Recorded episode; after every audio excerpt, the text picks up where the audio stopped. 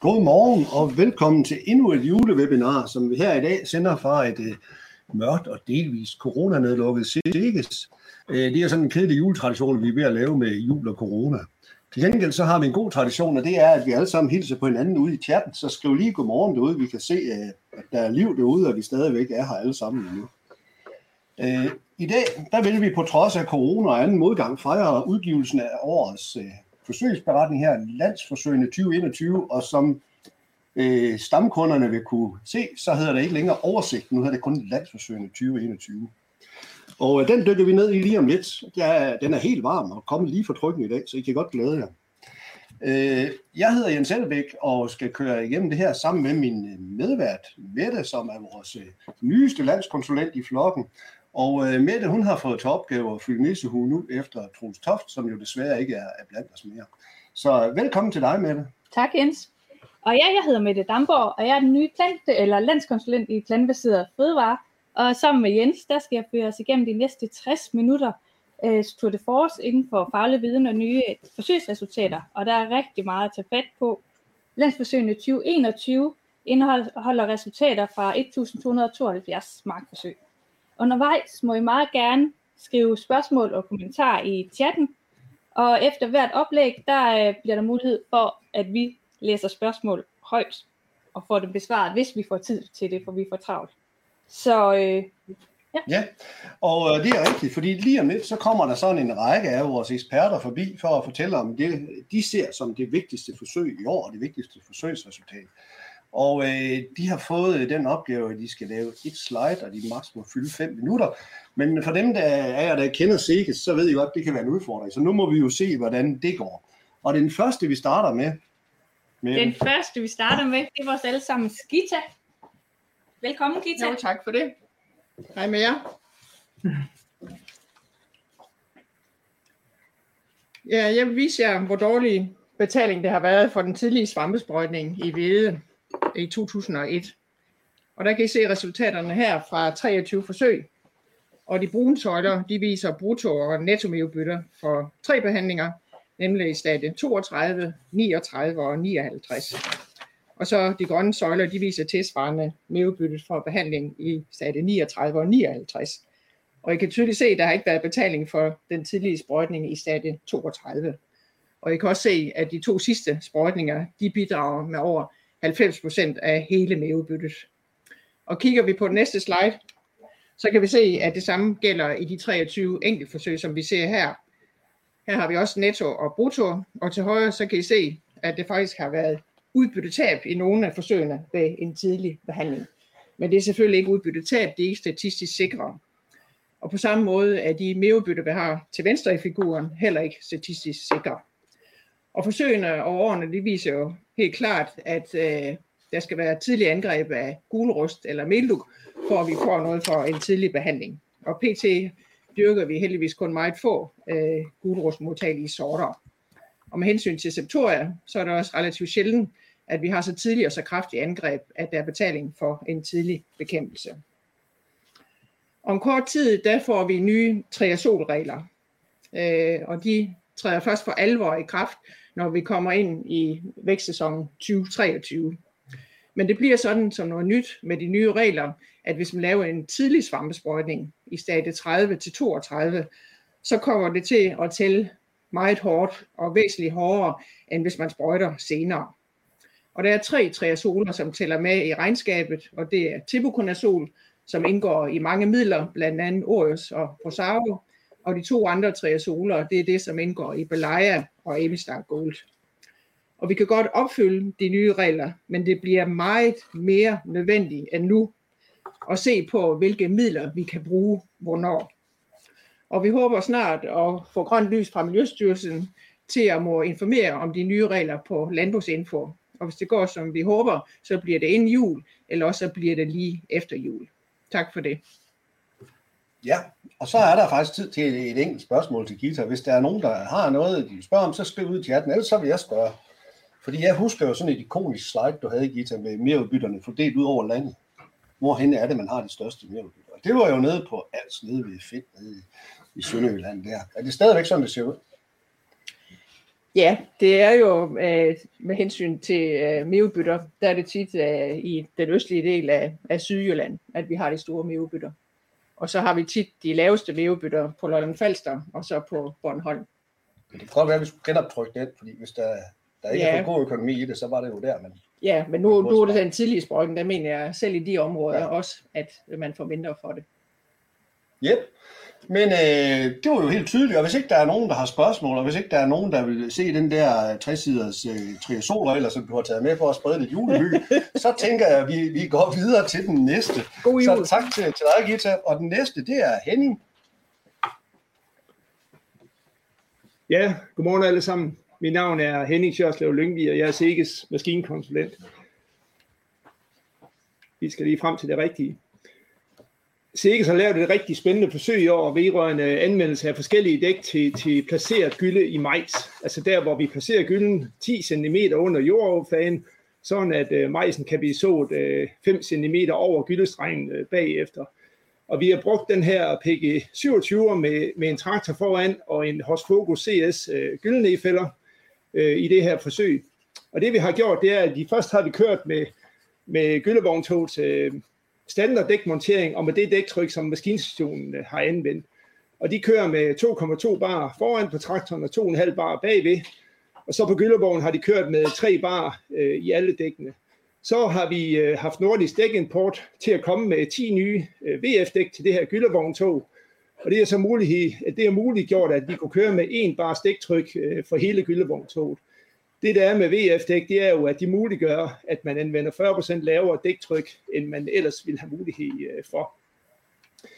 Og det vi så har gjort, det er, at øh, øh, i de her fire gentagelser, der er i de her to led, der har vi så målt øh, høstudbyttet separat for hver enkelt øh, række ved de her forskellige dæktyper. Og udover det, så har vi øh, målt gyldeplaceringsdybden i alle majsrækkerne igennem alle gentagelserne, for at kunne sige noget om, hvad korrekt placeringsdybde betyder for udbyttet. Og øh, det vi kunne se dengang, at vi kom ud for at så, øh, det, var de, det var de to billeder, I kan se på skærmen lige nu, hvor at, øh, at det var meget tydeligt, at der, hvor der var anvendt V F-dæk, der var bedre afdræning. Og vi har lavet nogle penetrometermålinger, der viser, at jordpakningen den er signifikant mindre der, hvor vi har brugt V F-dæk ved lav lufttryk. Spordybden den var halveret, og hjulslippet det var reduceret med cirka fire komma fem procent. Men det her det er jo syn for sagen, og det var ikke sådan set et sted. Det var sådan hele vejen igennem forsøget, at vi så hver anden spor så sådan her ud. Så det synes jeg selv, det var meget interessant. Men vi rykker direkte til resultaterne. Og det vi skal se på først, det er udbytterne i sporet, altså der hvor at øh, der hvor at øh, gyllevognen har kørt i majsrækken. Og øh, der var faktisk markant forskel. Altså når vi brugte V F-dæk i stedet for standarddækkene og det lave dæktryk, jamen så havde vi en signifikant øh, forskel. Vi havde ti komma fire procent mere udbytte. Øh, så det var det var faktisk øh, meget meget positivt. Hvis man så omregner det til hele arbejdsbredden på maskinen, altså det er sådan, at ved placeret gylde, der anvender man typisk en otte række snefælder eller en tolv række snefælder. Og hvis vi omregner det til en otte række snefælder, jamen så er merudbyttet to komma to procent. Og hvis vi omregner det til en tolv række snefælder, så er merudbyttet tolv komma fem procent på hele dyrkningsflagen. Men jeg tænker da, at det er et spørgsmål om at tage, tage en dialog med den maskinstation, der skal køre gylde ud og bede om den her ydelse. Så den gevinst, den er lige til at stoppe ned i fort. Der er ingen grund til at lade være. Det vi oplevede det her forår, hvis I kan huske det, der var sådan, at øh, vi husker det som vådt forår, men faktisk så var det meget tørt, op til det begyndte at regne. Og dengang vi nedfældede, der havde vi faktisk ekstremt tørre forhold, og vi kørte jo i pløjejord. Så det er rigtig meget at sige. Og jeg føler mig overbevist om, at vi havde, hvis vi havde kørt under underoptimale forhold, eller lidt fugtige forhold, så tror jeg faktisk, at de her forskelle, de ville have været mere øh, markante. Så det sidste skal vi lige kigge på øh, udbytterne uden for sporet, og det er jo ikke noget med dækken at gøre det her. Øh, der var der faktisk forskel mellem de to led, og det øh, har mig og Martin Mikkelsen, min kollega, lavet det her med. Det er vi, øh, det er vi øh, døjet meget over, hvad pokker det kunne skyldes. Så gav vi os til at kigge på placeringsdybderne for gyldestrengene, og der var faktisk en fuldstændig øh, sammenhæng imellem, øh, at der hvor vi kom for dybt ned, der var der faldende udbytter. Så vi kunne faktisk se, at øh, udbyttet det falder med fyrre fodenheder per hektar for hver centimeter, at vi forøger placeringsdybden. Så jeg vil gerne have, at I tager to ting med herfra i dag.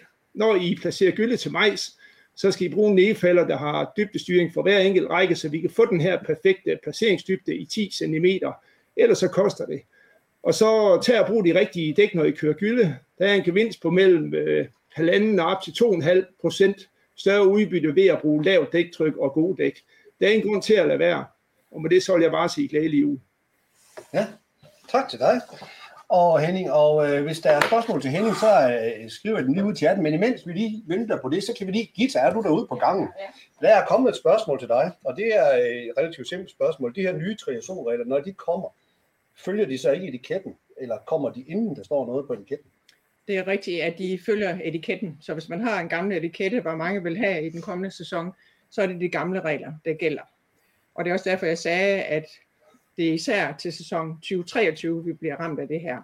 Men lad os nu bare sige, at man har tre dunke med Orius, med gamle etiket, så følger det selvfølgelig de gamle triazonregler. Men hvis man så får behov for at købe noget nyt med ny etikette øh, sidst på sæsonen i tyve toogtyve, så vil det være sådan, at øh, man så skal følge de nye regler.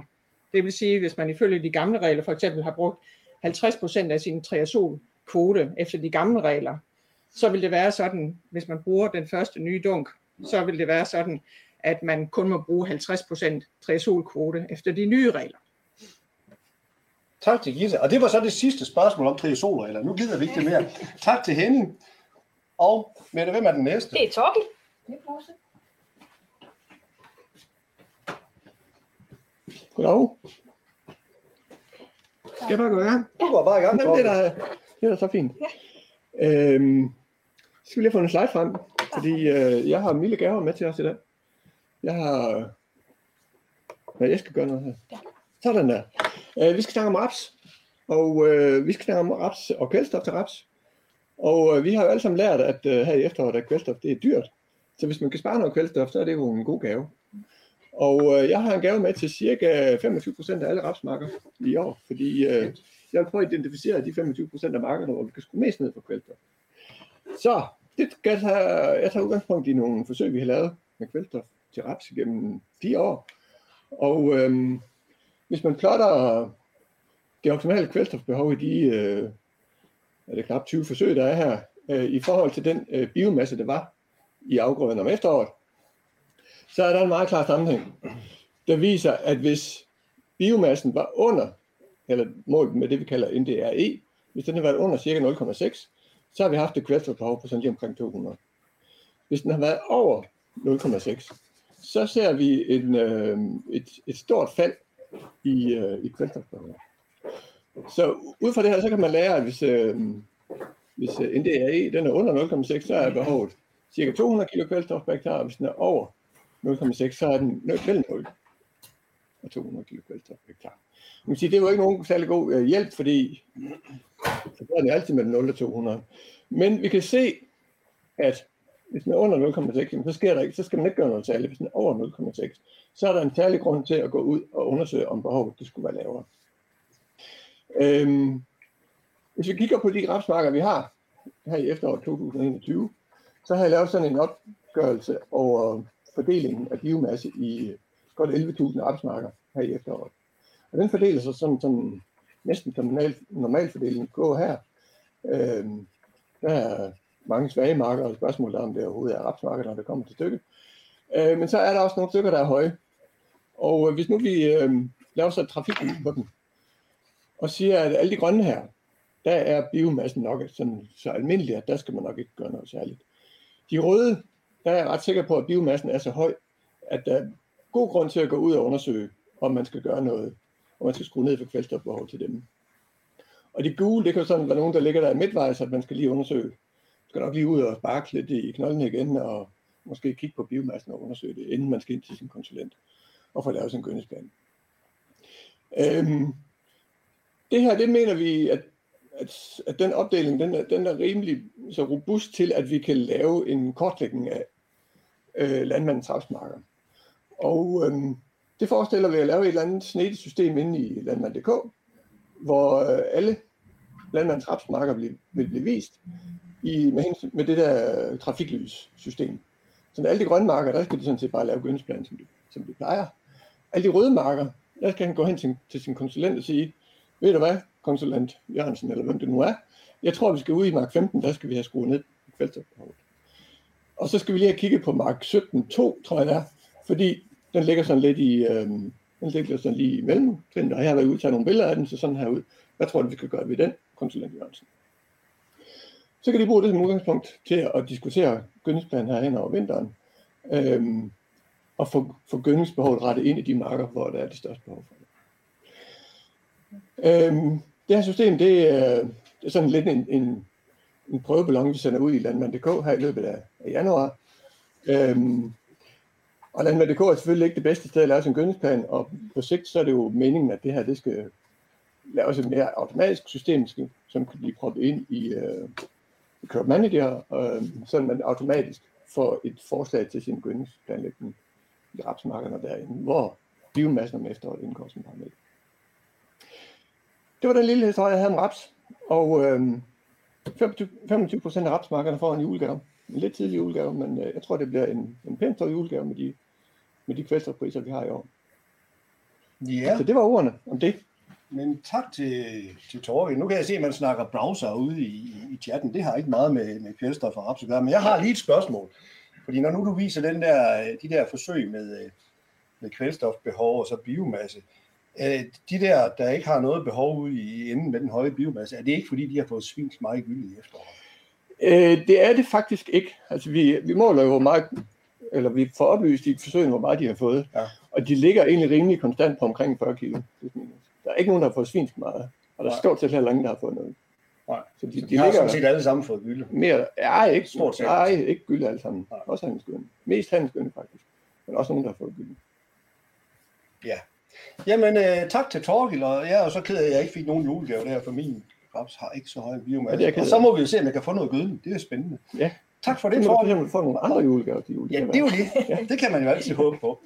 Øh, og så tænker jeg lige, at vi har lige en lille pause, fordi jeg har givet Mette en opgave her til webinaret. Mette, hun skulle lige finde nogle julevittigheder, sådan, hvis vi kommer lidt foran tiden. Tak, Jens. Jeg har en lille vittighed, ja. Hvad kalder man en nisse, der arbejder som elektriker? En what-nisse? Ja, og hvem har vi så på, på listen? Det har, vi har Christian, der kommer nu. Vil du, du vil selv? Jeg vil gerne selv, ja. Jamen... Øh... Godmorgen derude, alle sammen. Øhm, jeg skal fortælle jer lidt om, øh, om hvidkløver og om skadedyr i hvidkløver. Det er et af de problemer, som, øh, som vi døjer noget med i frøavlen. Og vi har lavet lidt, øh, lidt forsøg med øh, det, det vigtigste skadedyr, vi har, eller det største problem, som er kløverhovedgnaveren. Øhm, vi har lavet et, øh, et forsøg, hvor vi har øh, nogle forskellige led, nogle forskellige behandlinger. Blandt andet øh, det her forsøg, hvor vi har øh, de to første led, hvor vi har prøvet at sprøjte på forskellige tidspunkter med Lamdex, med forskellige vandmængder. Vi har kørt mellem to og fem hundrede liter for simpelthen at prøve at søle de her stakkels kale ind, som, øh, om vi kunne få noget effekt ud af det. Så har vi i det samme forsøg øh, indlagt øh, en afpustning, både før og imellem øh, sprøjtningerne med Lamdex, for at se, om vi ved at fjerne noget biomasse kan få nemmere ved at, at, at ramme de her skadedyr.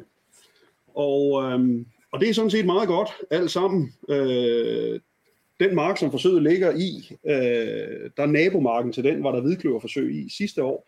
Og, øhm, og lige præcis der var der mange skadedyr. Og de her skadedyr, de er simpelthen fulgt med over i den mark, vi har lavet det her forsøg i. Og det er sådan set fint nok, fordi det viser lidt om øh, problemets omfang.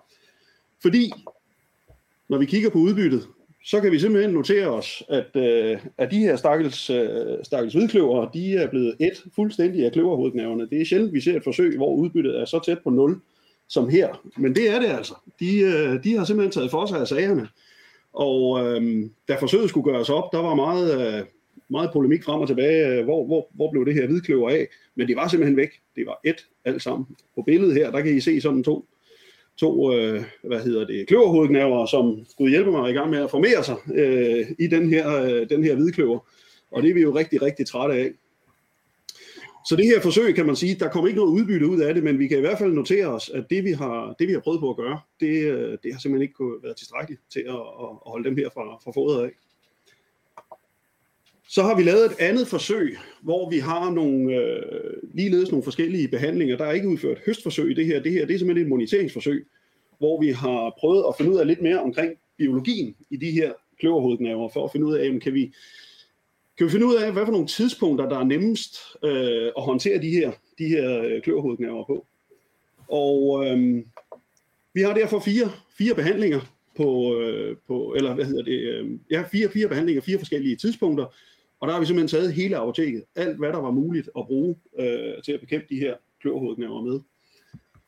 Og øh, det har så resulteret i, at vi kan tælle op. Der er simpelthen sat fælder ud, hvor man har fanget de her kløverhovedgnavere og talt, hvor mange der er i, og ved, ved hvor stor fælden er. Og derfor så kan, man, øh, så kan man regne sig frem til, hvor mange der har været per kvadratmeter. Og der kan vi simpelthen notere os, at her i starten, eller slutningen af maj måned, starten af, af juni, der kommer de her kløverhovedgnaver simpelthen i et omfang, som er så voldsomt, så, øh, så det er der, vi har svært ved at håndtere dem. Og det er en relativt stor skadedyr, så, øh, så de er ikke sådan lige at, at tippe om guld. Og derfor har jeg sat pilen ind her, at det, det er altså der, de, de er svære at bekæmpe, specielt med det, vi har til rådighed. Der, hvor vi så kan sådan bruge lidt mere af det her forsøg til at kende biologien, det er, at, øh, at vi også har talt op på laverne. Øh, fordi det, der er ved det, det er, at grunden til, at de her kløverhovedgnavere, de lige pludselig forsvinder, det er, når de har lagt deres æg, jamen så går de simpelthen til. Og når de går til, så sidder laverne og klar til at, at begynde at gå ombord i hvidkløveren. Dem kan vi nemmere håndtere. Så, øh, så derfor er det ret vigtigt for os at vide, at øh, her fra, fra slutningen af juni, og så øh, hen over den første uge af juli, jamen der har vi så laverne at sidde derude, og dem kan vi nemmere håndtere. Så, øh, så det er jo sådan set øh, lige præcis sådan et forsøg, hvor selvom der ikke er lavet udbytteforsøg i, så er det af stor vigtighed, fordi at vi, øh, vi får noget at vide omkring biologien, og hvor vi kan sætte ind. Så for lige at summere en lille smule op på de her, øh, vi har lavet flere viderekløverforsøg end dem her, men lige præcis de to forsøg her, er der noget sammenhæng i, jamen så kan vi sige, at det er et stort problem i hvidkløverproduktionen, at vi har de her, de her kløverhovedgnavere, dem er vi trætte af, og det er dem, der, der, der render med vores udbytte. Vi har et middel, som, øh, som kan have noget effekt på dem, det bliver desværre forbudt her i tyve toogtyve, så der er vi sådan lidt på, på herrens mark med det. Men det vi kan finde ud af, det er også, at det er sådan lidt en sædskiftesygdom med de her, med de her kløverhovedgnavere. Som jeg sagde, så øh, nabomarken til, hvor vi havde det første forsøg i, havde der været et stort angreb af kløverhovedgnavere året før. Og de her, øh, de her skadedyr, de overlever i, øh, i de levende hegn, og så øh, når vi året efter har en hvidkløver ligge lige ved siden af, jamen så vandrer de derind. Og skulle der være en markvej imellem, så er de ikke bange for at gå over vejen. Så det er lidt en sædskiftesygdom. Dem skal vi, øh, dem skal vi kende. Og vi skal, vi skal kende livscyklusen, fordi kender vi den, så har vi med de midler, vi har til rådighed, lidt større mulighed for at sætte ind. Så, øhm, så det er noget, vi skal arbejde videre med og finde ud af, hvor vi, øhm, hvor vi ender henne der. Ja. ja, vi siger tak til Christian for det glade budskab. Ja, men det er et glade budskab. Det er sjældent, vi har sådan et skadedyr, der rydder op efter sig. Jamen, det der har rydder... altid været lidt tilbage, så vi kommer i tvivl om, de skal huske. Ja, det rydder op efter det, sig. Det gør det så her. Det gør det her. Øh, tror vi på en strategi øh, om, at man kan bekæmpe larverne, og så øh, der vi holde tvivlerne væk? Ja, altså det er, det er den mulighed, man har. Det er at bekæmpe larverne som udgangspunkt ja. med de midler, vi har til rådighed nu her. Men som jeg også skriver her, så, så er det vigtigt at kende livscyklusen, og det er lidt en sædskiftesygdom. Så hvis man, hvis man vil det her til livs, så er man nok nødt til at kigge lidt på, hvor man placerer sin hvidkløvermarker. Ja, så der skal være afstand imellem de her. Der skal være noget afstand imellem. Ja. Der skal være noget afstand imellem. Der er nogle egne i, i landet, hvor de har haft for meget hvidkløver. De der generelle øh, områder, hvor man har dyrket meget hvidkløver, og dyrker meget hvidkløver, det er nok der, vi ser de største problemer. Ja, ja lige præcis. Ja, tak, yes. til, tak til dig, Christian. Så havde vi lige spørgsmål. Så havde vi lige et spørgsmål til Torki. Nu er vi ved at lave sådan et løb ind ud af dørene her, men øh, den tager vi også. Øh, det er en, der spørger, om man kan få et biomasseklip ind i Landmand punktum d k, øh, hvis man nu mere er til det, end til ja. de der øh, satellitmålinger. Ja. Øh, det tror jeg egentlig godt, man kan. Altså, vi har ikke helt udtænkt præcis, hvordan vi vil gøre det nu, med, med hele det system, vi vil lave. Men der er nogle problemer med, med satellitmålinger. Det, er, det hedder mætning. Fordi ja. man kan ikke kende forskel på en, en meget kraftig mark og en ekstrem kraftig mark. Og det er nok meget, en, en ekstrem kraftig mark har noget, noget lavere behov end en kraftig mark. Så det skal vi kende forskel på. Så det har vi nogle idéer med, om vi kan fremskrive, hvornår den bliver mættet og sådan nogle ting, vi skal modellere lidt på. Men øhm, vi kommer nok aldrig til at kunne gøre det så præcis, præcis som en grundig planteklip kan gøre. Øh, så det kunne nok være en god idé, som øh, Jens Peter han spørger om, om, om vi så kunne lave en, en overruling af satellitmålingen med, plan- med et planteklip inde i systemet. Sådan det er det, der gælder i stedet for. Det tænker jeg nok, vi kan finde ud af. Så det er et udmærket forslag. Og ellers er det, vi arbejder på, vil at sige, hvornår bliver den mættet. Hvis den bliver mættet tidligt, så er den nok fortsat med at vokse efter. Ja, og hvis så, ikke den så noget. Ja, præcis. Hvis ikke den er gået tør for kvælstof yes. og, og sådan nogle ting. Så der er mange overvejelser, vi skal gøre. Der er mange problemer i det. Det er det med alle ting. Men vi skal nok få dem løst. Og så har vi jo også nogle gange problemer med manglende satellitfoto. Men der arbejder vi også lige i øjeblikket på at... Og et firma, som med hjælp af de her radarsatellitter kan lave noget, noget kompensation og så dække for de manglende billeder. Så der er også ting på vej, men hvis man hellere vil ud og klippe, så gør vi det. Ja, og det er jo faktisk, jeg har jo opdaget, oplevet det her efterår, der er overraskende mange landmænd, som gider ned på knæer faktisk klippe. Jeg har fået mange af dem ind, så vi skal bruge dem til det her modellering, og der er faktisk rigtig mange af dem. Så det er, ja, det var det, super. Kan være, det er noget, Jens Peter, han har nok af den til. Nej, jo, han har også, men uh, det er faktisk ja, mange kontakter. Tak til Torki, ud med dig igen. Ja, okay, jeg smutter. Hvad så, Mette? Så er det Leif Halskær.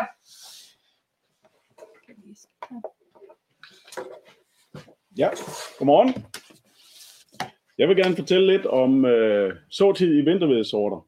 Og øh, baggrunden er jo, at der de seneste fire år er gennemført en øh, hel række af forsøg med tidligere og sen såning af vinterhvedesorter.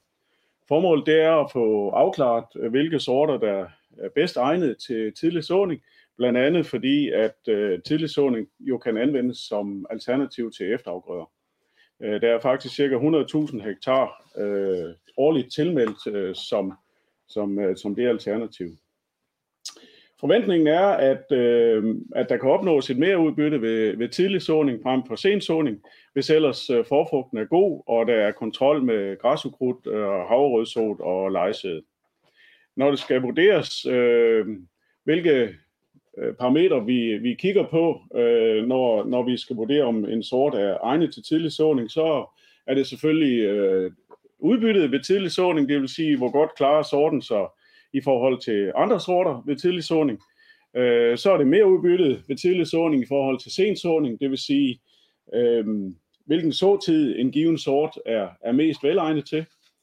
Øh, derudover så kigger vi på tendensen til lejesæde, og det gør vi, fordi at, øh, at tidlig såning øh, fremmer øh, risikoen for lejesæde.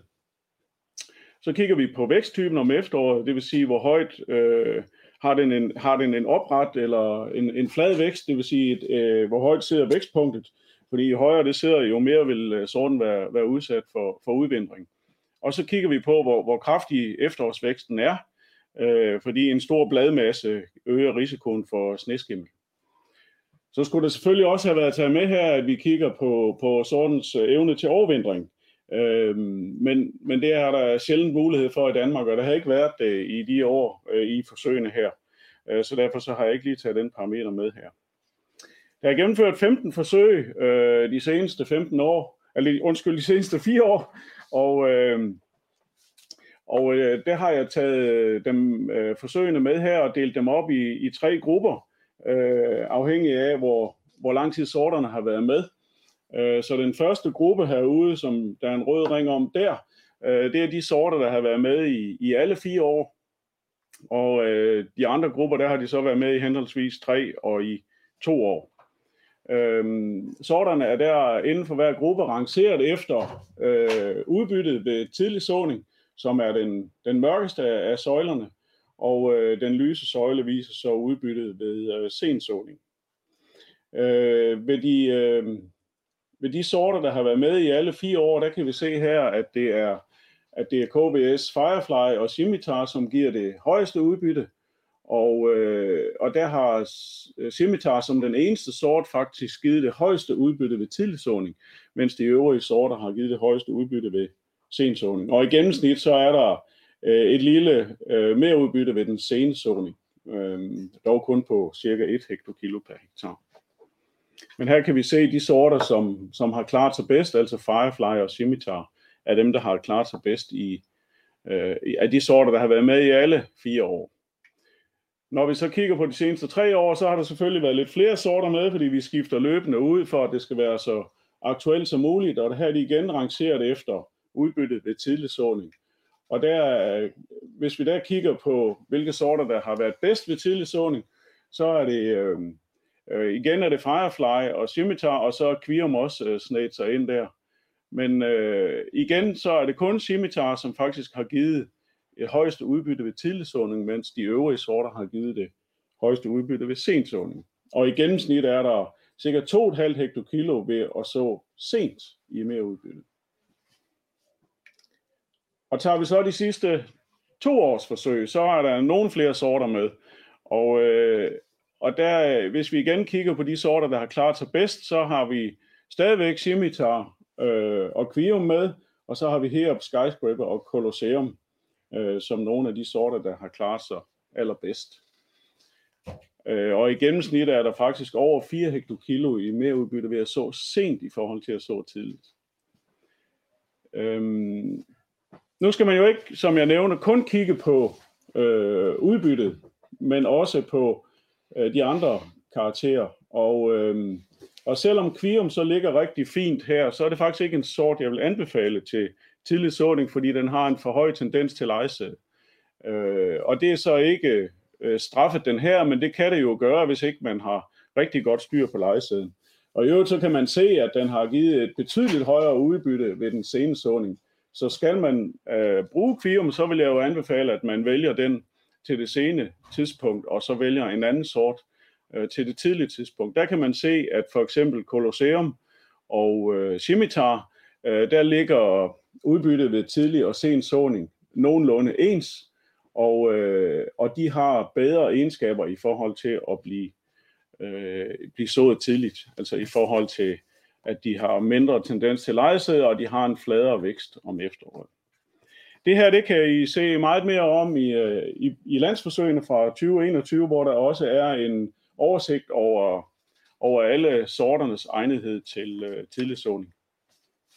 Tak for det. Ja, tak til Leif, og øh, det var så et eksempel på en enkelt medarbejder, der godt kan tælle til en, så det var jo dejligt. Der var en slide her. Øh, jeg har, som gammel nordjyde, som jo er stor tilhænger af tidlig såning, så er det jo nogle irriterende forsøg at se det her. Øh, så hvordan er det med årsvariationerne? Det, der har været et par år her, hvor den sene såning har, har været en fordel.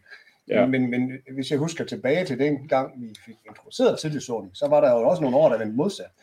Ja, men det er rigtigt, og, og, og det er klart, at man skal jo, det skal man jo tænke på, når man kigger på de her seneste fire års forsøg.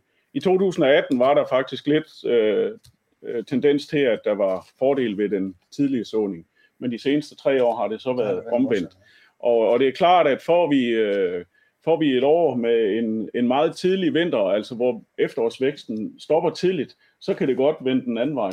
Øh, det det øh, Det, det, det savner vi at se, kan man ja. sige. Så øh, noget af det, vi gerne vil, det er måske at kigge på, på øh, antallet af graddage, der skal til for, at, øh, at, at det er, er bedst at så tidligt. Men det er jo altid været noget, man kigger i bakspejlet efter. Ja. Og hvor, hvor ligger de henne, de her forsøg? Nu er det ikke sådan, I har lagt dem nede på alt, så på Lolland. Nej, men, men jeg må sige, der ligger så ikke nogen i Nordjylland, men de ligger, Nå, øh, der, ligger, der ligger et øh, her ved Aarhus, og så ja. ligger der et i Sønderjylland, og et på Fyn, og et på Lolland. Eller et på Sjælland, undskyld. Ikke på Lolland, men på Sjælland. Så der er ikke nogen i det helt nordlige område. Ja, så kan jeg bedre forstå det. Vi siger tak til, til Leif. Hvad så, ja, tak. Så har vi Marian med. Så har vi Marian med. Hjemmefra. Og hun er ligesom sidste år med hjemmefra med nissehugen. Yes, yes. Hej, det er der ikke lavet om på. Hej, hej. Og jeg kan ikke lige se nogen slides. Vi ser, om det virker. Det kommer der. Fint. Super. Og så må du gerne skifte. Ja. Fint. Fordi øh, sidste år øh, ved det tilsvarende arrangement her, der fortalte jeg om øh, noget med at kunne se lejesæde fra satellit. Og nu rykker vi helt ned øh, på jorden her i år og snakker stadigvæk lejesæde og snakker markforsøg. Og det jeg gerne vil vise jer her, det er forsøg med vækstregulering i vinterro. Og i tyve enogtyve, der havde vi øh, to forsøg med lejesæde. Og det vi kan se i tabellen her, det er jo så, øh, hvordan vi afprøver forskellige behandlinger. Der er øh, behandlinger i stadie enogtredive toogtredive, eller stadie treogtredive syvogtredive, eller både og. Øh, og der kan vi se øh, seks forskellige behandlinger plus ubehandlet. Og så kan vi se, øh, hvordan øh, strålængden den er påvirket, og vi kan se, jamen øh, jo større indsats, vi giver, øh, jo øh, lavere strålængde får vi. Når vi går over og kigger på karaktererne for lejesæde, jamen så har vi jo en skala fra nul til ti, hvor nul det ikke er lejesæde overhovedet, og ti det er, at øh, afgrøden ligger helt ned. Og der kan vi jo godt se, at øh, ubehandlede, den får en karakter syv, øh, og det er der også nogle af de behandlede, der gør. Øh, går vi så over og kigger på udbytterne, så kan vi se, at øh, vi får cirka enoghalvfjerds komma fem i den, der er ubehandlet, og så kan vi se nedenunder øh, de mere udbytter, vi får for at vækstregulere. Og øh, det er signifikante mere udbytter, og det er signifikante netto mere udbytter. Og øh, nu kan vi sige, jamen øh, det er måske et meget godt eksempel på, hvordan det egentlig har været derude i vinterro i år, fordi der har været en del lejesæde derude, og øh, så viser de her forsøg jo, at der hvor der har været øh, meget lejesæde, øh, der har vi også fået et, et netto mere udbytte for at behandle. Og øh, det er jo så ikke det samme som, at alle skal behandle, øh, og det er jo ikke det samme som, at det her det er et fuldstændigt udtryk for, øh, hvordan øh, hele Danmark ser ud. Øh, men, men det er et udtryk for, at øh, i de her forsøg, hvor vi har udvalgt parcellerne, sådan at, eller vi har udvalgt markerne, sådan at vi forventede, at der ville være en høj risiko for, for lejesæde, øh, der har vi faktisk også fået det. Og, øh, og det er jo øh, styrken, at man så kan afprøve forskellige øh, vækstreguleringsstrategier, sådan at man øh, netop kan sige, når man bliver spurgt af konsulenterne, jamen øh, hvad er det for et middel, jeg skal bruge, øh, så kan jeg vende tilbage og sige, jamen der er ikke et middel, øh, der er det bedste, øh, men der, der er faktisk mange midler, øh, som giver øh, mere udbytte for vækstregulering, og der er ingen tvivl om det. Hvis man har en mark, som er, har potentiale for lejesæde, jamen så får man øh, et mere udbytte for vækstregulering. Og, og det er, er fordelen, når man over en årrække øh, laver den slags forsøg, så man ligesom kan sætte to streger under facit. Så hvis du lige klikker videre med det, ja. Så kan vi nemlig se her, at der har vi seks forsøg øh, fra to tusind og atten til to tusind og enogtyve, og tendensen er jo fuldstændig den samme, at, øh, at der er et sikkert mere udbytte for vækstregulering, og øh, også et sikkert øh, netto mere udbytte for, for vækstregulering. Så, øh, så derfor øh, er det øh, konklusionen, at øh, vi har mange forskellige midler, øh, som kan bruges i forskellige kombinationer og, og give den her øh, robusthed, øh, som øh, giver et mere udbytte øh, i den sidste ende. Men som jeg har været inde på, jamen, så er det jo ikke sådan, at alle og enhver øh, bare risikerer lejesæde, og det er heller ikke sådan, at alle og enhver bare skal vækstregulere deres marker. Øh, for hvis vi klikker videre til, til den næste slide, så kan vi se, at øh, her har vi vækstreguleringsprognosen, og jeg kan se i den her opsætning, der er det røde så blevet til sort, men der skal I forestille sig, at øh, termometeret det går i rødt. Øh, og det er jo den mulighed, man har som landmand at gå ind i Club Manager og se, jamen, øh, hvor ligger min øh, vinterromark hen på, på risikoskalaen her, hvor vi siger, at de grønne, det er dem, der har lav risiko for lejesæde, og går man så op i, i det røde, jamen så har man høj risiko for lejesæde, og, og det er jo selvfølgelig øh, en, en pointscore, øh, som er sammensat af de parametre, vi ved, der har stor risiko for lejesæde, nemlig øh, den tidlige såning, en lav stråstyrke i sorten, en høj endmængde i det hele taget, og en meget tidlig endtildeling, og, og tilsvarende en høj biomasse, som jo ligesom er, er summen af det hele, at, øh, at jo større biomasse, jo større risiko for lejesæde. Så, øh, så brug de her øh, varslingsværktøjer til at tage en vurdering i den egen mark. Og som sagt, øh, er man oppe i det røde felt eller i den høje del af det gule, jamen så øh, er der sandsynligvis også et, øh, et mere udbytte at hente for at vækstregulere. Men det handler om at, at mindske risikoen for, for lejesæde. Så øh, tak for det. Ja, og nu har I jo godt øh, ligesom gennemskuet systemet. Hvis I ikke lige skriver nogle spørgsmål ud, så kommer jeg til at hænge på mine spørgsmål. Sådan er det.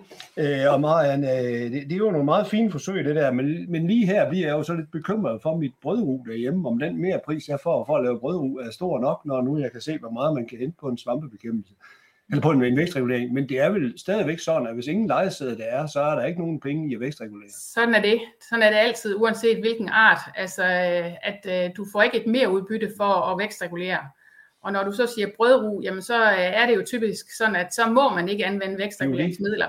Og, øh, og det handler jo hele tiden, uanset hvad man dyrker om, og, og, og prøve at, at bestræbe sig på det gode landmandskab. Øhm, Og, øh, og ellers så kan man sige, jamen så er der jo faktisk også en, en forsikringsløsning øh, altså for, for vinterro. Øh, det er jo selvfølgelig ikke det, man ønsker, men det kunne jo være, at det var det, der så gav en lidt, lidt øh, sikkerhed ved at, at, at købe en, en forsikring, øh, for, hvor man så ville få et, et, øh, en udbetaling, hvis man så alligevel mod forventning ville få lejesæde. Ja, tak til Marian. Tak Marian. Så kommer Leif Knudsen.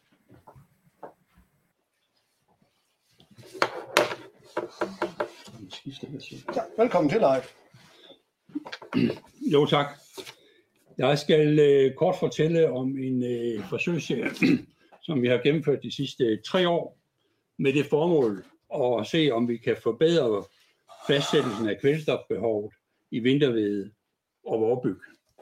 Hele ideen ved projektet det er, at øh, vi skulle se om øh, forbedringen af behovsfastsættelsen kunne ske ved at inddrage øh, satellitdata.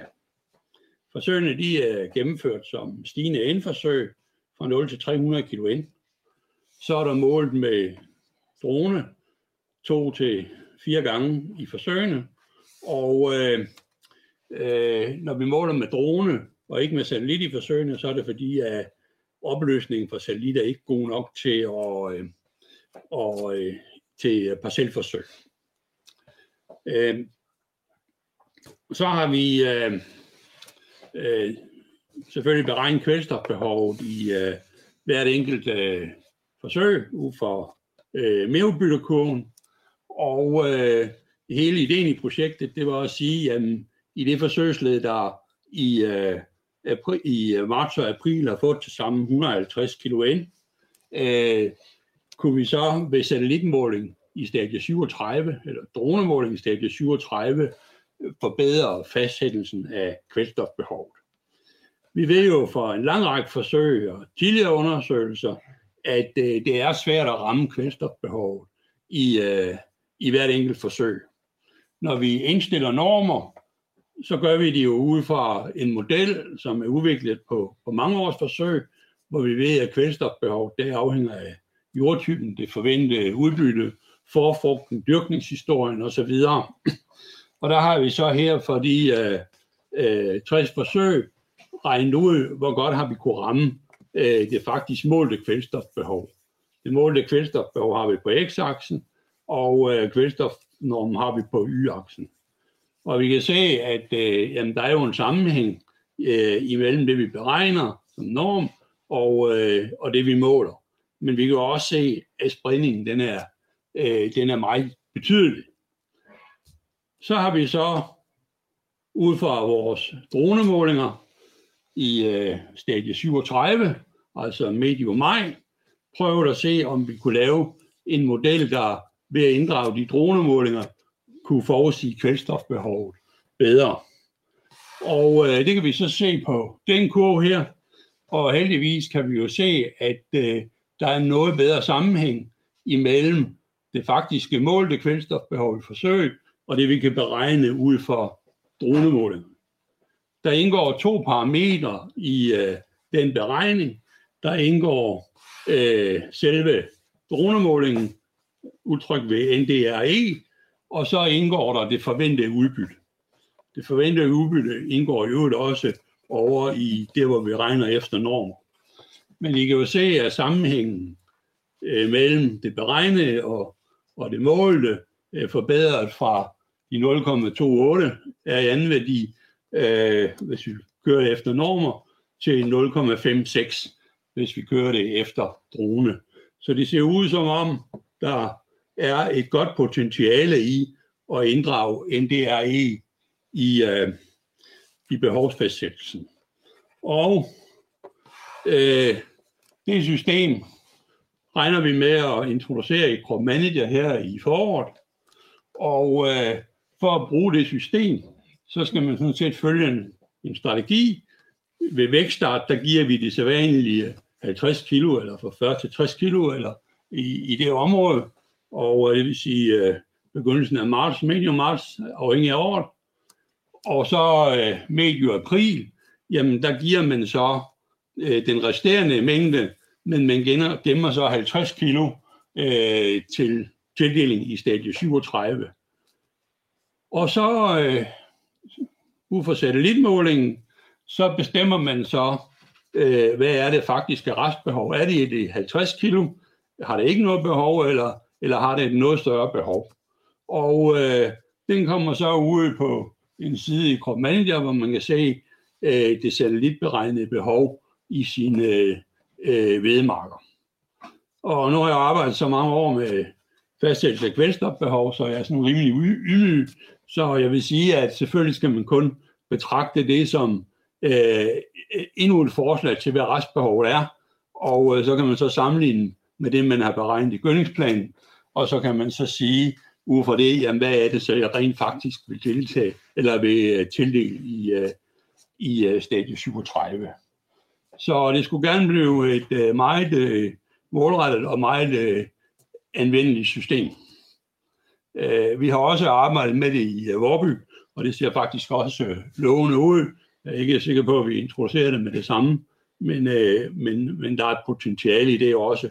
Nu ved Vorbyg, så vil man jo i de fleste tilfælde tildele hele mængden før såning, men øh, der er sådan set ikke noget i vejen for også i Vorbyg at gemme tredive kilo ind til stadie toogtredive, eller måske endda til stadie syvogtredive. Det giver stort set øh, samme udbytte, som ved at give det hele før såning. Så det bliver en, øh, en øh, nyskabelse, og øh, det bliver, som jeg ser det ud fra forsøgene, en klar forbedring af, af præcisionen i fastsættelse af kvælstofbehov, og faktisk noget, der, der, der ligger bedre end min og tilsvarende muligheder. Tak. Ja, tak til dig.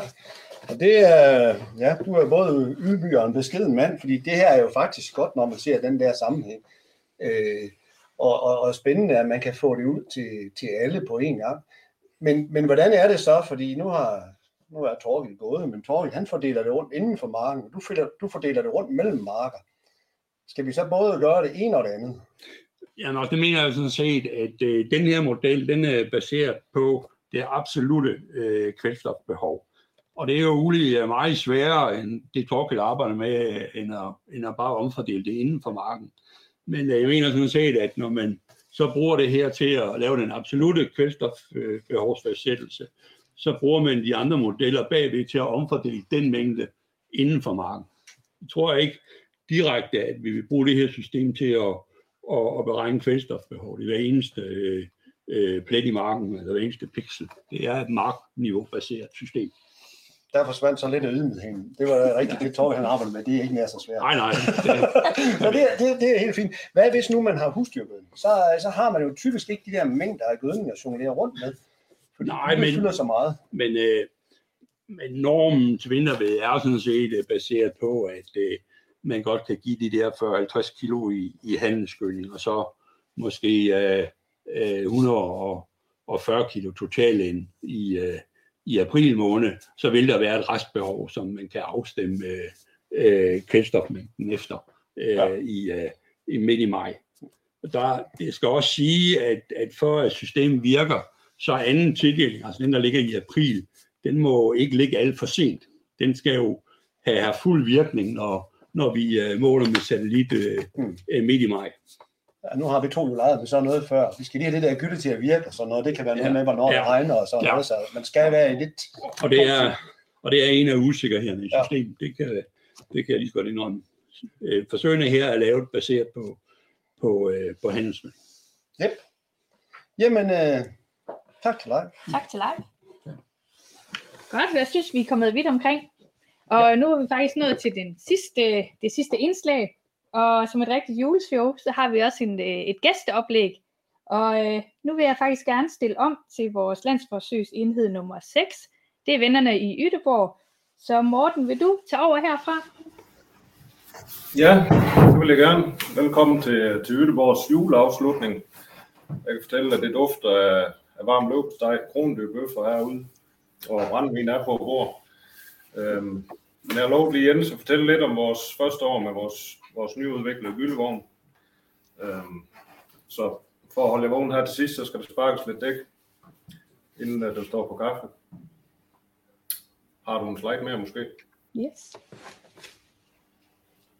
Jeg håber, I kan se en mere tydelig, end vi kan her. Men lige lige lovrids af, hvordan det er gået. Vi har kørt cirka tredive kørsler i, øh, i den forgangne sæson. Jeg synes faktisk, at vi lykkes rigtig godt med at få noget effektivitet bygget ind i forsøgsarbejdet, uden det går ud over kvaliteten. Øhm, en af de steder, vi har mærket det, det er jo, når vi skifter fra at køre slanger eller bomekbom. Det tager femten sekunder, så kan vi køre, køre nedfælder i front i stedet for. Så det gør jo forsøgsarbejdet en, en tand mere effektiv, end vi har været vant til. Så har vi bygget det op, således at vi har en slamsuger med, og det har også vist sig at være en super løsning. Vi har endnu ikke oplevet, at vi ikke øh, kan få fat i det gylde, vi gerne vil have, om så det er en balletank, eller en fortank, eller en gyldetank, eller hvor det kommer fra. Eller om det er en, en lastbil, der leverer, øh, og vi bruger slamsugeren som buffervogn, så har det faktisk vist sig at være en, en super fleksibel løsning. Også en løsning, hvor vi kan få landmanden til at hjælpe og, og tømme slamsugeren imellem de forskellige gyldetyper, hvis der er hvis der er flere gyldetyper. Vi har haft forsøg med op til tyve forskellige gyldetyper i, i det samme forsøg, så det kræver lidt logistik for det til at køre, men øh, det er faktisk lykkes. Så det store spor i det var lidt spændende, hvordan det kom til at fungere, men det, øh, ude i forsøgene er det, er det helt fantastisk. Vi, øh, vi opnår noget, noget kvalitet i og med, at vi ikke kører i parcellerne overhovedet. Øh, samtidig så kan vi køre i flere rækkede gyldeforsøg, i og med, at vi kan løfte øh, bomækker og slangebommen op og køre hen over en parcel, uden at påvirke den parcel. Og det har gjort, at vi kan lægge nogle forsøg lidt mere komprimeret på, på det rigtige areal. Øhm, samtidig så kan vi køre direkte fire rækker, eller hen over fire rækker kartofler eller fire rækker majs, øh, uden nogen omstilling eller noget. Så, så det er vi egentlig blevet rigtig godt tilfredse med. Al vores gylde blev kørt ud med R T K G P S, øh, og vi har lige lavet om, således at vi har det samme G P S-system i alle øh, køretøjer nu, så vi kan så i de samme linjer, og vi kan køre forsøgssprøjt øh, i de samme linjer. Øh, så det skulle også gerne give en, en løft på hele, øh, hele runden. Syre, syreanlæg og nitrifikationshæmmer har vi også øh, opbygget. Det var lidt det første miniatyranlæg med syren. Øh, det kræver lige lidt tilpasning den første måneds tid, men øh, det fungerer rigtig godt nu, og er knap så store klodser, der kommer rundt med, som dem vi ser ude på landevejen. Alt i alt, så tror jeg egentlig sådan på vestjysk, at vi kan sige, at det kører meget godt. Øh, vi er ganske godt tilfredse og glæder os til at komme rundt igen i toogtyve. Vi har, jeg ved ikke, hvor mange kilometer vi er tilbagelagt i år. Vi har været i Sønderjylland tre-fire gange at køre, så nogle kilometer er det blevet til. Men ellers så tror jeg, at vi vil bare ønske jer en glædelig jul her fra Ytteborg. Jeg har de fleste af folkene med her bagved.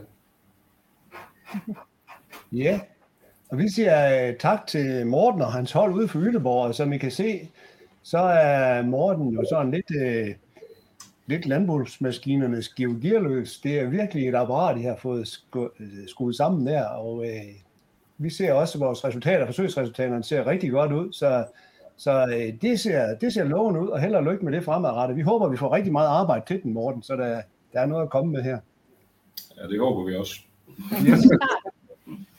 Ja, der er en kommentar ud fra, fra J P, men det tænker jeg måske er til live. Så øh, øh, J P siger, det, det med, jeg tror, det er det med øh, gødningstildelingen. Det ser spændende ud, og Øh, Vi, vi vil godt følge det med udbyttedata, og det er selvfølgelig rigtigt. Vi skal have nogle flere data på det her. Men det her, det var så det, vi havde valgt at bringe. Og øh, det er jo en, en teaser og et oplæg til, øh, til mellem jul og nytår at fordybe sig i oversigten over landsforsøgene. Der er mange flere resultater end det, øh, vi, har, vi har været inde på her. Øh, Og øh, så er der jo lige øh, den anden ting, det her det er en teaser til, det er jo vores plantekongres. Og jeg ved ikke, hvis vi kan få en slide på her. Og øh, det her det er årets sidste virtuelle arrangement, men det er ikke det sidste hen over vinteren, for det er jo desværre sådan, at vi har, vi har været nødt til at gøre plantekongressen øh, virtuel igen. Så øh, vi ses i januar, og øh, ja, sådan er det. Men vi vil stadigvæk gøre alt for, at det bliver en faglig fest, bare virtuelt. Og ja, så ses vi vel også i januar til Planter i Fokus, og programmet det kan findes på Landbosinfo, hvor man også kan tilmelde sig. Jep. Og så vil vi herfra, eller julefreden Simse over studiet, de er ved at fortrække ud på gangen derude. Og tilbage der er kun at sige tak til alle jer, der har en andel i, i landsforsøgene. Og det er både til forsøgsværter, til kunderne, der har været med til at betale nogle af forsøgene, til Morten og alle de andre ude i, i, i landsforsøgsenhederne, som har lavet arbejdet og kommet til at lugte lidt af gylde. Og øh, til, til vennerne på Teknologisk Institut, som har hjulpet med planlægning og logistik og alt sådan noget. Øh, og så selvfølgelig til alle kollegerne herude på gangen, som har været med i, i planlægning af forsøgsarbejde, og alle andre, der har bidraget. Og så vil vi her fra Skyby ønske jer alle sammen en rigtig, rigtig god jul og et meget bedre nytår. Pas på jer selv derude. Glædelig jul alle sammen.